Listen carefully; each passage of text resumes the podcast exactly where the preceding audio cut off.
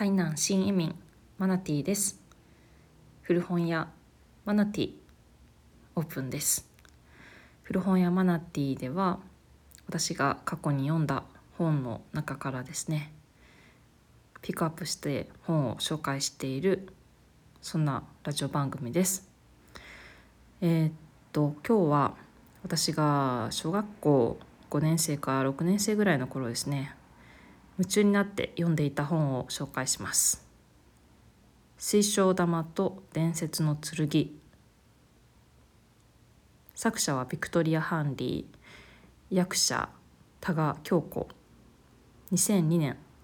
徳間書店出版の本になります。あらすじをもとにちょっと内容途中までというかまああらすじを話しながらちょっと説明しますね。大体どういったストーリーなのか。水晶玉によって先見の力に目覚めたアーチェルド国の王女トリーナと国を守るという伝説の剣を持ちながら平和を尊ぶ国の性質のため隣国に滅ぼされたベランドベランドラの王子ランドン。の隣国に滅ぼされた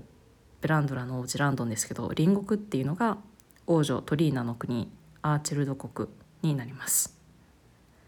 トリーナは王子だったランドンを奴隷として与えられるがすぐに解放してランドンは兵士として教育を受けながらトリーナと友人関係になります。しかしトリーナの祖母の死後2人は王女と兵士として親しく付き合うことはなくなっていきます。やがてランドンは生きる道を求めてアーチェルド国を出奔しトリーナもまた陰謀渦巻く母国から逃亡することになるが点点点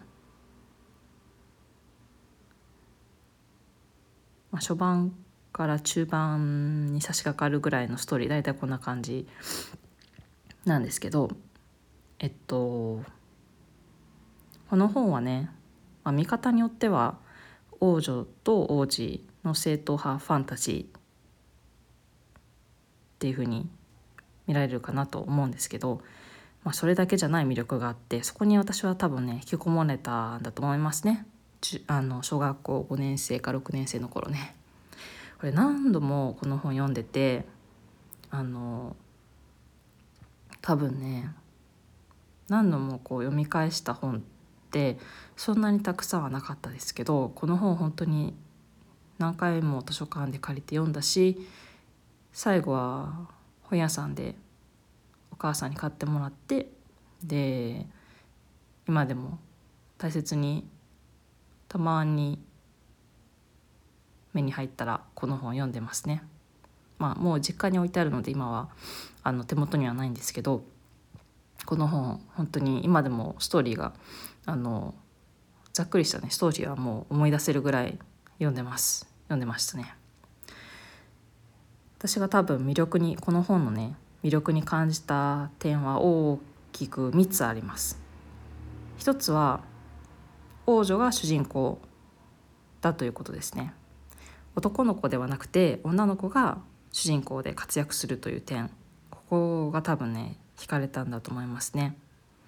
王子が姫を助けるみたいなのって定番じゃないですか。一般的じゃないですか。でもむしろ姫が王子を助けるっていうね。そういうストーリーになってて。もちろんあのハッピーエンドで終わるんですけどね。姫が王子を助けると、まあ、姫の方が活躍する。めっちゃ活躍するっていう、まあ、主人公だしね。はい。で2つ目は脇役の登場人物も丁寧に描かれているというところですね。特に私が今でも覚えてるのが初版の物語のね初版の方でトリーナ王女のおばあちゃんが亡くなっちゃうんですけどおばあちゃんが亡くなった後墓標に刻まれた一節の言葉「人生は長い。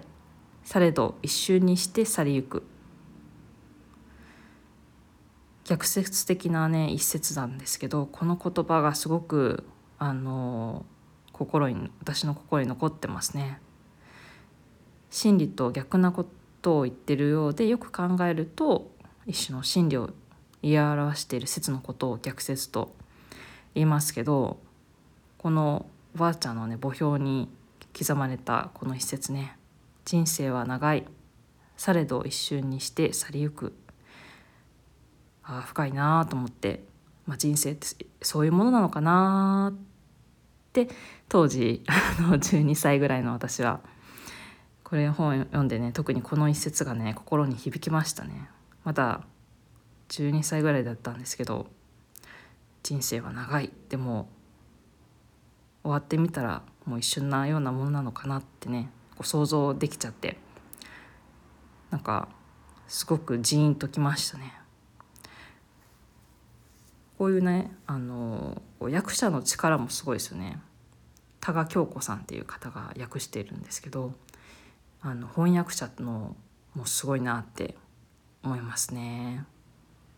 こういうふうにこう訳せるっていうのがね。で3つ目の点は主人公がすごく成長するということですね。まあ、物語って大体、まあ、そういう物語が多いとは思うんですけど主人公があののトリーナ王女ですねがもうすごく成長するんですね。で、まあ、その裏にはやっぱり可愛い子には旅をさせよじゃないけどまあトリーナはあの母国でちょっとあのなんていうのかな結局母国を追われることになるんですね。で追っ手が来てでそれ追われるんですけどもうなんとかね自分で工夫しながらあの考えながらなんとか追っ手から逃げ切るんですよね。でそれからあの隠れるようにして、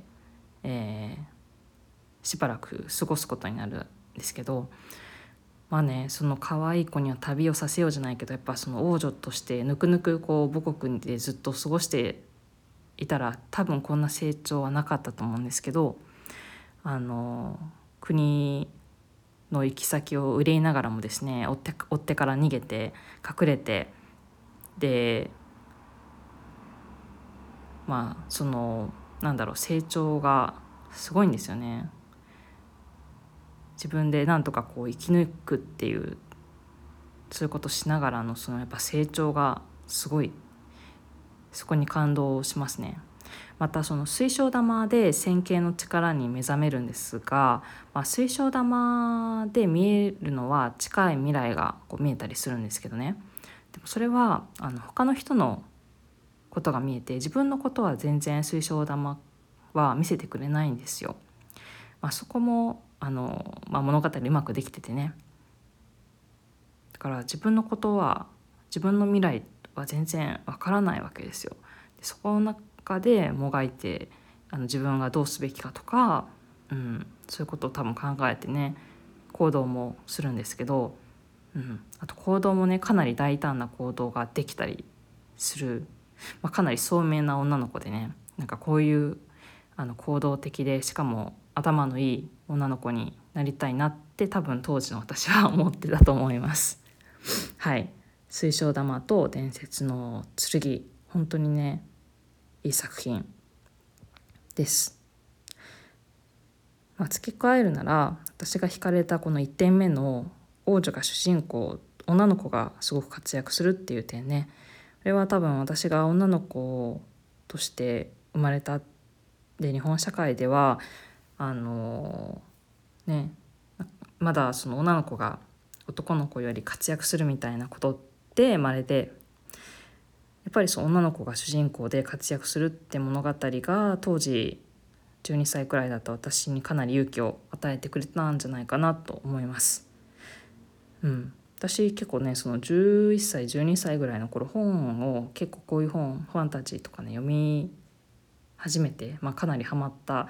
時期学校でもあの授業でよく手を挙げるようになったりとかあとこうリーダー的な役割をするように結構なった時期なんですよね。だからなんか私の社会知性とか、まあ、なんかこうリーダーリーダーを積極的にこうやるとかそういう意識もこういうファンタジー物語が私をこう勇気づかせてくれたからなんかするようになったのかなって今から思う振り返るとちょっと思ったりします。どうだろう。はい。ではまた次回。再会。